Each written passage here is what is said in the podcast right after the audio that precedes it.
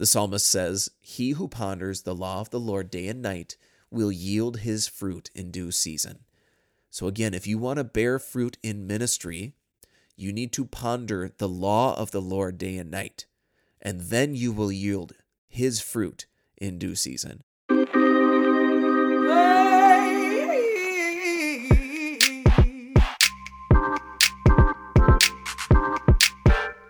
If you work for the Catholic Church and want to avoid burnout, overcome team dysfunctions, and put more souls in the pews, we're here to help.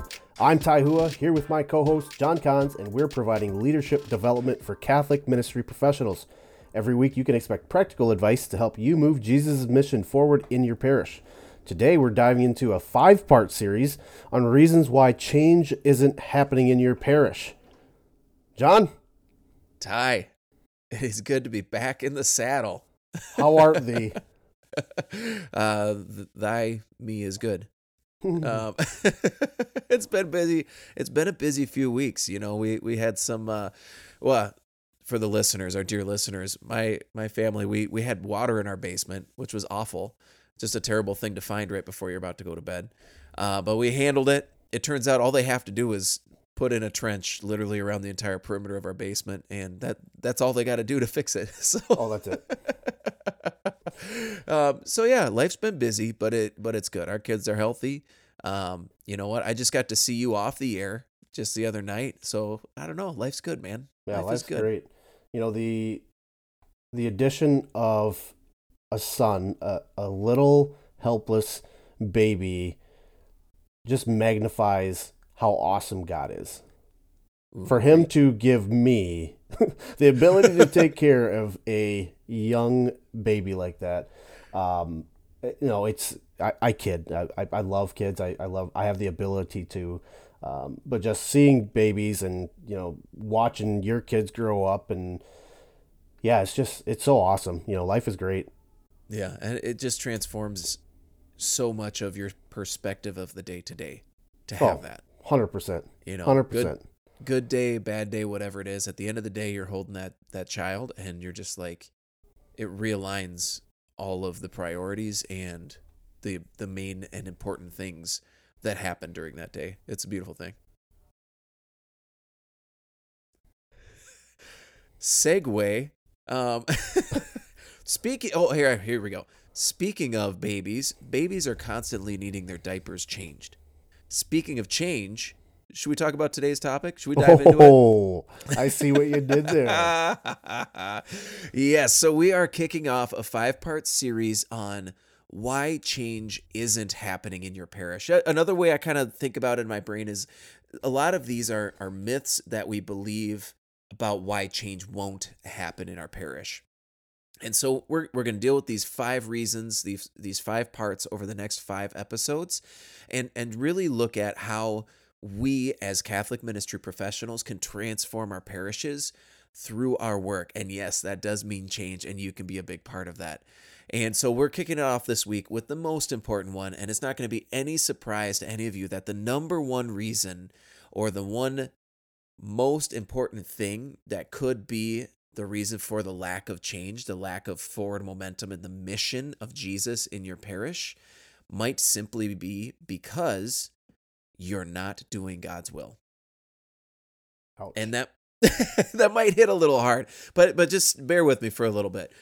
The root cause of this, and in my experience and with people that I've talked to, parishes that I've been a part of, is we're not doing God's will because there is a lack of prayer. There is a lack of discernment in prayer. And so I just, you know, a little story from my life to kind of get us into this topic is really my first experience of ministry. And when I first stepped into ministry, I would not say I was a deeply converted man. I liked theology. I liked Jesus. I liked the Bible stories. I was really interested in ministry, but I hadn't had like a profound experience of Jesus and the reality of him in my life. So as I entered into ministry and began that work, I ended up in charge of a group of young men, this guy's group, and they met every morning. There was a really holy man who was there before me. He went on to become a priest here in the Sioux City Diocese, Father Brian Feller. He used to be the campus minister, and he lit these guys on fire for Jesus. enter me. And it takes me like no time at all to whittle down this group of guys that were on fire for Jesus to realize like I was completely full of it, that I wasn't in it for the right things, or that I wasn't converted. And I had very little in my mind, or at least in what seemed to be, to offer them, because they all stopped coming. And so, except for these two guys that maybe the donuts were just that good, or they were just too stubborn to leave, or they were just that excited to get out of the house that day. These two guys that hung around. But the whole experience made me realize that, like, Lord, I have no idea what I'm doing. None. I have no idea. And so I kind of stopped trying in a sense. But instead, at the same time, what happened, I went to a confession and I was given a week-long penance where I had to sit with Psalm 51 for 15 minutes before the Blessed Sacrament for a week. It was a week-long penance. And that experience of sitting with Scripture, sitting in the presence of Jesus, for the first time, I had this really profound kind of breakthrough moment where I go, oh, Jesus is real. And I have no idea what I'm doing. And it was at that moment that I really started to pray, because I didn't want to mess up the job. I didn't want to fail. I wanted to do it well, and I had no idea what else to do, and all I knew I could do was I had to lean into Jesus. All I knew was this newfound prayer, this way of praying with Scripture, of being with Jesus. That was deeply affecting me, and when I shared that, it seemed like that had an impact in my ministry. And so after kind of transitioning and learning to pray, experimenting with prayer, not even really knowing how to quote unquote pray, but really just knowing that I was experiencing Jesus and trying to share that with them in the context of that group, then that group that was a robust group that I managed to whittle down to two guys in a matter of months, grew back to, 20 to 24 guys showing up once a week to just pray and to just share their faith and to eat donuts, obviously. But this reality that when my ministry wasn't founded on prayer, on discernment, on Jesus, it started to fizzle, and it fizzled quickly, right? So many of the experiences, the frustrations that we experience in ministry, they happen because we have lost sight of the goal toward which we're working, or we never really knew what that goal was. That goal, the goal of your ministry, is Jesus, your relationship with him, and then your efforts to bring others into relationship with him. Because relationship with him, communion with Jesus, is the kingdom of heaven. And if you're not in the kingdom, you're in hell. And that is what it feels like. So we see this in ministry. You have seen this, whether it's in your ministry or in other ministries in your parish. You've seen this. Ministries that were maybe they were once really strong, really robust. They've kind of lost their way, and maybe now they're just clinging to a fundraiser, right? They're just doing everything they can to push this fundraiser down people's throats. We actually have one going on right now in our parish. It used to be some kind of like big dinner. Now it's just a drive-through dinner. Like, hey, give us your $20. Here's your food in a styrofoam container, and moving on. I think it's like a pork chop dinner or something like that. Yeah, the fall dinner. I don't think this one's not technically the fall dinner, but it was a big dinner, and now it's, I think, probably partially because of COVID, and then they realized, well, we could still make money and just hand the food out the window, But it to me, it's like, what kind of energy is being put into this, and the evangelical impact of it in our parish is probably really little. So we see this kind of stuff happen. You also see this in social justice initiatives where you just have that abortion activist that, again, we should fight against abortion, but they just want to punch people in the face with the moral teachings of the church. Instead of transforming hearts, instead of the love and mercy and bringing that to people, they're just trying to slap people with truth, and shame them, and that's what happens again when we lose sight of Jesus in the context of our ministry, when we're not tapped into that source, right? And this is also how churches get stuck in maintenance mode, right? Just that dry perpetuation of the bare minimum, just get through the weekend, just get through Lent, but at its worst, when there's no prayer, right? When you are not doing the will of God, when you are not tapping into his will through prayer, at its worst, this is when the church has experienced these really awful, awful abuses that we're allowed to perpetuate. So what do we do about it? It goes right back to what you're saying with prayer. And it's funny that you say that moment of confession, that week-long penance.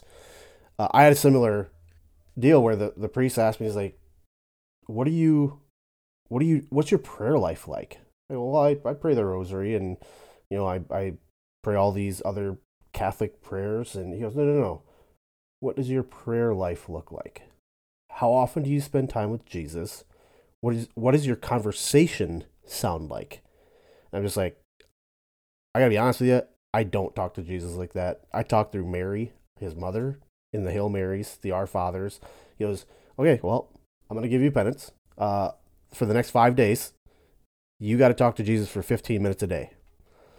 And it's amazing how that transforms your entire faith. Now, you had a little Freudian slip there, because you said with the social justice initiatives of punching people in the faith.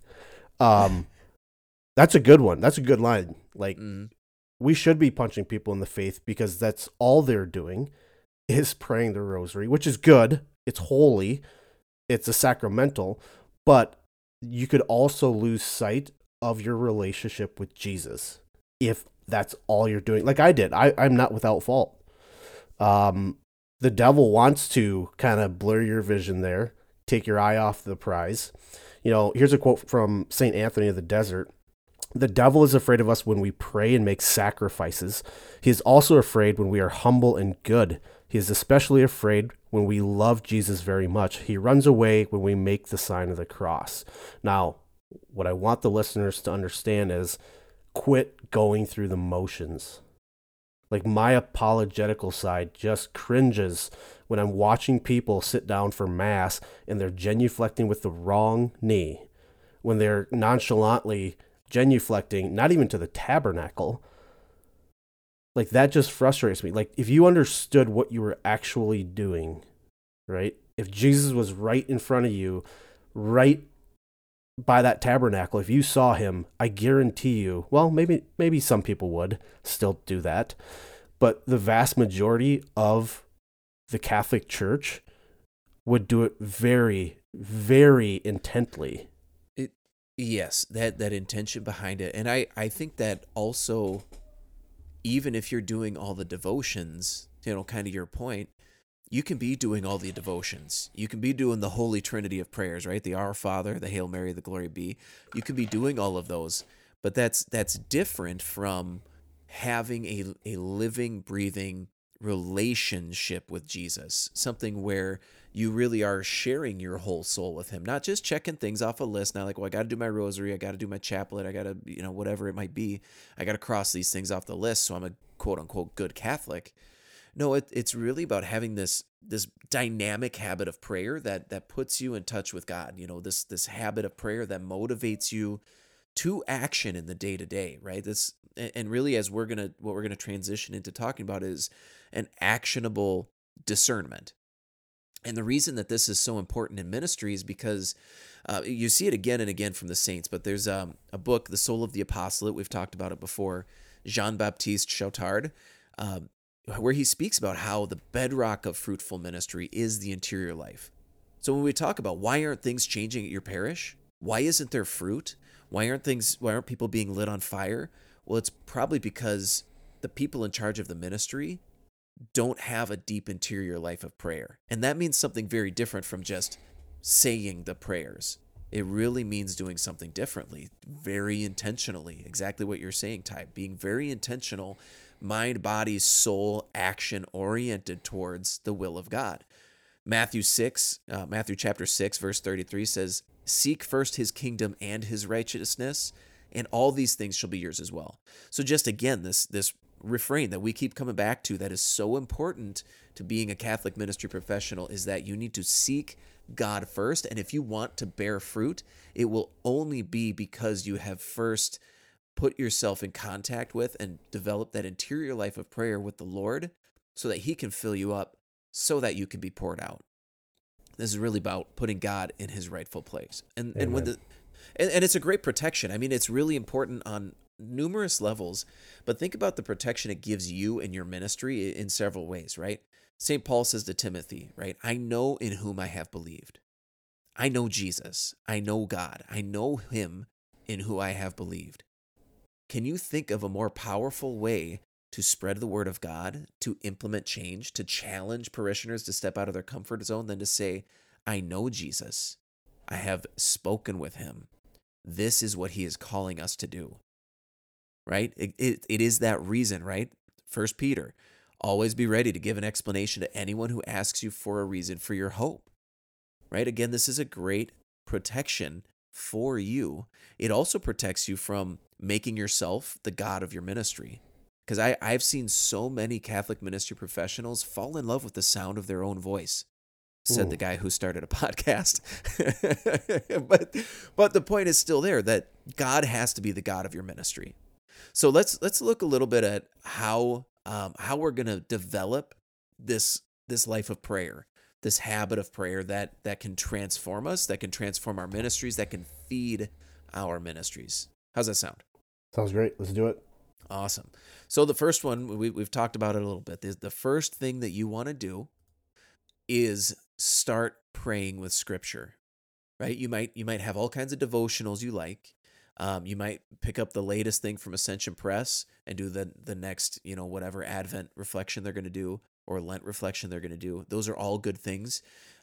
But what you really need to be doing is praying with Scripture. And you can do this 100 different ways, right? But the important thing is to start. And if you're not sure where to start, I recommend starting with the Gospels.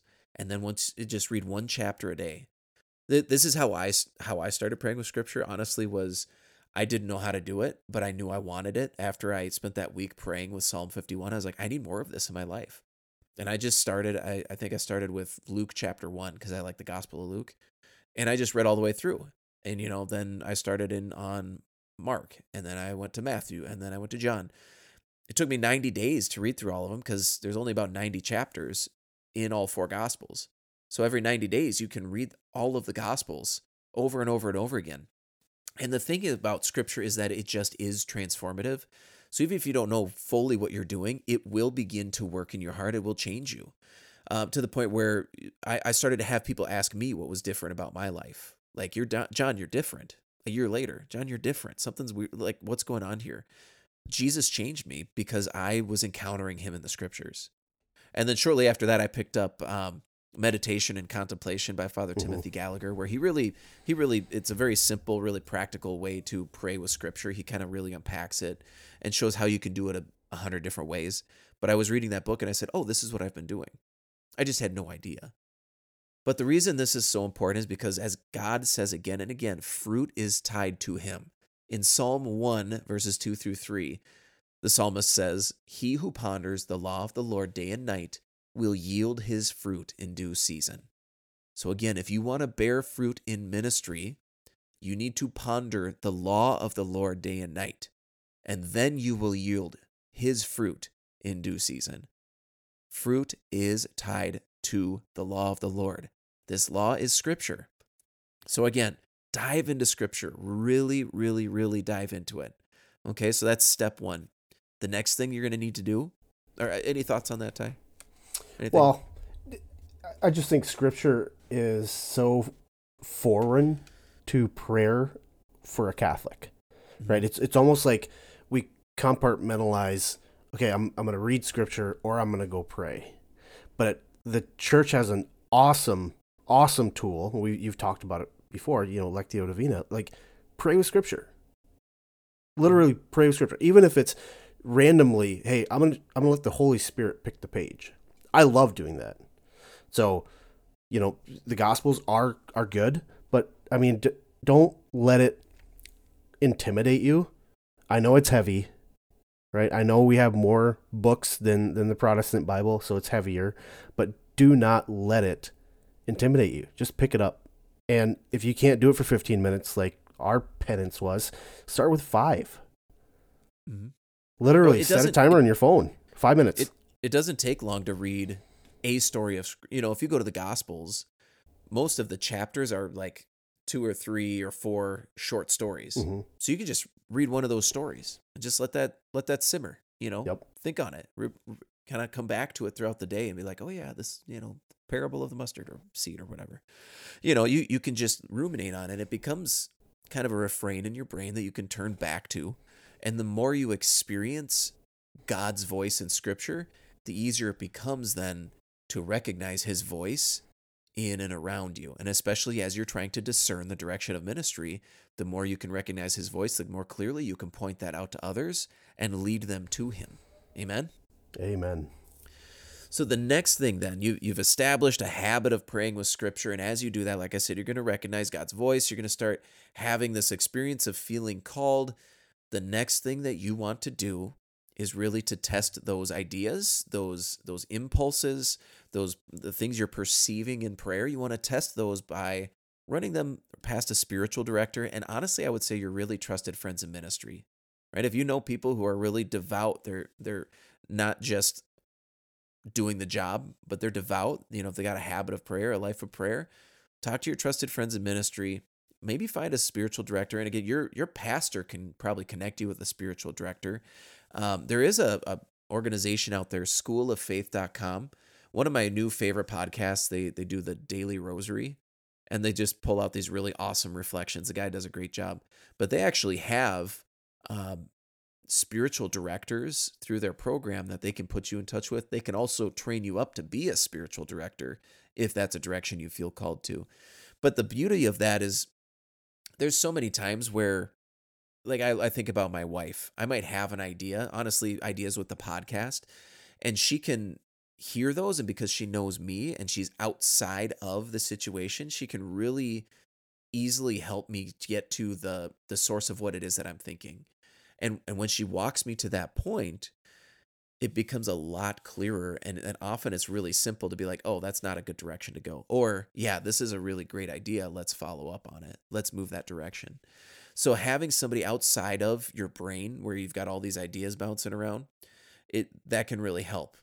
Also having your trusted friends in ministry weigh in is super helpful too, because again, they have probably a little bit of spiritual sensitivity. They can tell if you're just trying to do something out of spite or out of pride, and they can help to point that out to you and help you to understand, well, is this maybe what God is calling me to do or not?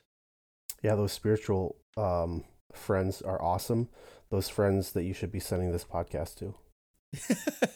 Absolutely. Yeah, send them to CatholicMinistryProfessionals.com as well. Hey.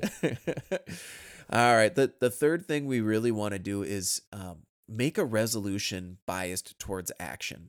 And Saint Francis de Sales actually says that making a resolution in your prayer is one of the most important steps in the spiritual life, because especially he's talking about temptation or building virtue, I guess is how I would say it. He's really speaking about building virtue. But if you pray, but then you never grow, if you pray, but you never convert, if you spend time in prayer, but you never seek to root out sin in your life, you're going to stay the same, right? This is why Jesus says you're healed. Now go sin no more. Stop sinning, right? But the same thing in our spiritual life. If you're praying and you're energizing your ministry and you're really trying to bear fruit, you got to make a resolution. And this is echoed by the saints as well, right? You've got to make a resolution. You got to make a decision to move forward, and it should be biased towards some kind of action that is going to implement the mission. Saint Augustine. Get it right. Saint Augustine said, love God and then do what you please. That little caveat, don't do whatever you want. But if you love God and you desire what God desires, you can kind of do what you want because your will is in line with God's, right? Again, Saint Padre Pio says, pray, decide, and then don't worry, right? Because you need to move forward. And so often we over-spiritualize things. We say, I won't move. I won't do anything until a voice from heaven comes and tells me where to go. But it just doesn't seem to work like that. And the saints would say that's not the normative way. The normative way is to respond to the duties of your daily life, to do your work excellently and to continue to move forward. And in order to do that, you're going to have to make some decisions. You're going to have to lead. So pray, decide, and don't worry. You know, and we can see this in Ignatian discernment as well. Ignatian discernment really talks about these kind of three different steps in the process. The first is the awareness, right? You have to be aware that you're you're feeling something, something's prompted within you, you know, this desire to do this thing, right? Maybe God is calling you to do a new thing. You experience this desire. So that's the awareness. Well, you also have to have this understanding of who God is and who the devil is, and that they're both trying to speak to you. And so once you understand that, and you can understand which voice is speaking to you in that moment, prompting that desire, trying to, you know, kind of starting that itch, then it's really easy to take action based on that understanding. So you take action to either accept the thing that God asks you to do or to reject the thing that Satan asks you to do. Again, it's this bias towards action, because God wants us to make decisions. He needs us to make decisions, because he has called us into leadership, and we can't lead if we're not doing that. And we see that reflected in like the parable of the talents and so many stories from Scripture where it is clear that God wants us to do something with the things we've been given, to do something in the life we've been given, to do something in the work we've been given. He's not asking you to just sit and do nothing. Yeah, God hates a coward. God hates a coward. An indecisive coward. Yeah, well, and that's, you know, even the statement on the lukewarm, right? I wish you were either hot or you were cold, but I'll spit out the lukewarm. Because if you're just lukewarm, if you're not doing anything, you're not making choices, you're not moving forward, you're not trying to do this work that he's given you, he's going to spit you out. And this is the same thing that Jean-Baptiste Chautard says in the, this is the exact same thing that he says in The Soul of the Apostolate. It's this idea that if you're not praying and if you're not moving, like God owes it, the Father owes it to his Son to end your ministry, right? So you need to be praying. You need to be connected to the life of God so that he can bring that life into your ministry. So again, those three things, you really want to build a habit of prayer and focus on Scripture. You need to focus on Scripture. You need that in your life. I need that in my life. Ty needs it in his life too. Yep. Right? Yes. And then you want to test every single spirit, every single thing with good spiritual direction, good, solid, holy friends in ministry, and a good understanding of how spiritual discernment works in the Catholic life. The last thing is really to make a resolution based on your discernment, to bias yourself towards action, to continue moving forward. And I promise you, if you do these three things, I promise that you will begin to experience more fruit in your ministry. There will be forward momentum in the mission that God has given you. And with that, I think we can probably move on to the devil's advocate. Dun dun.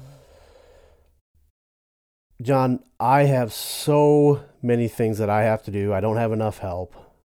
I just don't have time to pray. What say you? You're wrong. You are wrong. You got to understand, this is non-negotiable. Like, this is one of the basic elements of the Christian life, of the Catholic life. It's a necessary component of Catholic ministry. If you are not praying, you should not be in ministry. Please reconsider this chosen line of work. It is essential. It is non-negotiable, and your ministry will die without it. And at the worst level, you will end up leading people away from God because of it. You need to pray. You need to make sure that God is the God of your ministry and that you have a really solid foundation of prayer, of help and discernment, and of action towards the Lord's will for your parish. I have two things to say. Yes. First one is, we mentioned this saint earlier in the podcast, but Saint Francis de Sales once said, every one of us needs half an hour of prayer a day, except for when we're busy, then we need an hour. Right, so that's number one, St. Francis de Sales, just dropping nuggets there. The second one is, we got to model our ministry to what Jesus did. And what did Jesus do? He made time to pray. He went to his lonely places. Yeah, so there really is no excuse not to pray, right? We all are busy. We get that. But we all can find 15, 20, even 30 minutes to an hour, like St. Francis de Sales says, when we absolutely need it. We can find it if we're actually intentionally looking for that time. Just like the hacks that we talk about, you know, time blocking or scheduling it into your calendar. Like, hey, here's the time that I pray. Now, I recommend doing it early when nobody can bug you, whether that's ministry people or family. So if you've got young kids that are, you know, going to be waking up at 6 o'clock in the morning, maybe you wake up at 5:30 to pray. Yeah. And simple hack for that, get the coffee ready before you go to bed. So all you have to do is press start. Oh, or if you have a timer on it. Ooh, yeah. Mm-hmm. Yep. You know what? I will say, though, my coffee pot, when it's done, it beeps loudly 5 times. Oh. Which doesn't make any sense to me. I need to write a letter to the maker because that's ridiculous. And I can't turn it off. So it wakes my kids up. Yeah, that's unfortunate. That's too fancy. Mine just beeps once and it's done. But what's awesome is, you know, the old Folgers commercials, like you just, the smell of the coffee wakes you up. That's awesome. I had a friend that kept his coffee pot next to his bed. So he could wake up to, like, in his bachelor days, I'm sure his wife doesn't let him do it, but he kept it next to his bed so he could have not just the smell, but also the sound of it brewing would be the way he woke up. Yeah. That's glorious. The real way to do it. It is right and just. All right. So let's move on to some actionable steps. You know, of course, we always want you to have something that you can take with you today to implement the things that we're talking about, especially as we get into and we get further into this series on implementing change, this series on why change isn't happening. So if you are in this boat where you haven't had a life, like a real interior, intentional life of prayer, like let this be your calling card. Like, it's time to start that. And the first thing then you need to do, first actionable step, go to confession. If you've been working in ministry for a while and you haven't been praying, bring that to confession. Like, don't let the devil play with it. Just get it out off of your shoulders, and then let's move forward. You know, after that, I really want you to make a list of things that you need to intercede for, so you can be very intentional again about approaching the Lord with the things that you need, that your parish and the people you serve, the things they need. Be that intercessor for them. And then really get a bulletproof habit of prayer, just founded on Scripture. Get that started. And it can be really simple, and we've talked about a number of ways to do that, but start. Just start. And then you want to really, after you've started that, then you'll get into where you need to test those promptings of the Spirit, by a spiritual director or friends in ministry, and, you know, start making decisions and try to write down those 1 to 2 sentence resolutions that we talk about. And we'll get into that here just down the line in the next couple of weeks. But really, get to confession and start praying for your parish and start praying with Scripture. Amen, amen, I say to you. All right, guys. Thank you for listening to the Catholic Ministry Professionals podcast. If you found today's show helpful, please just immediately text it to your pastor and a friend in Catholic ministry so that others can find out about the show and begin transforming their parish through their work. And we'd love your feedback. You can either submit an honest review on your favorite podcast app or email us at CatholicMinPros@gmail.com. And as always, you can find us on Facebook, Instagram, or at CatholicMinistryProfessionals.com. And with that, we'll see you in the vineyard.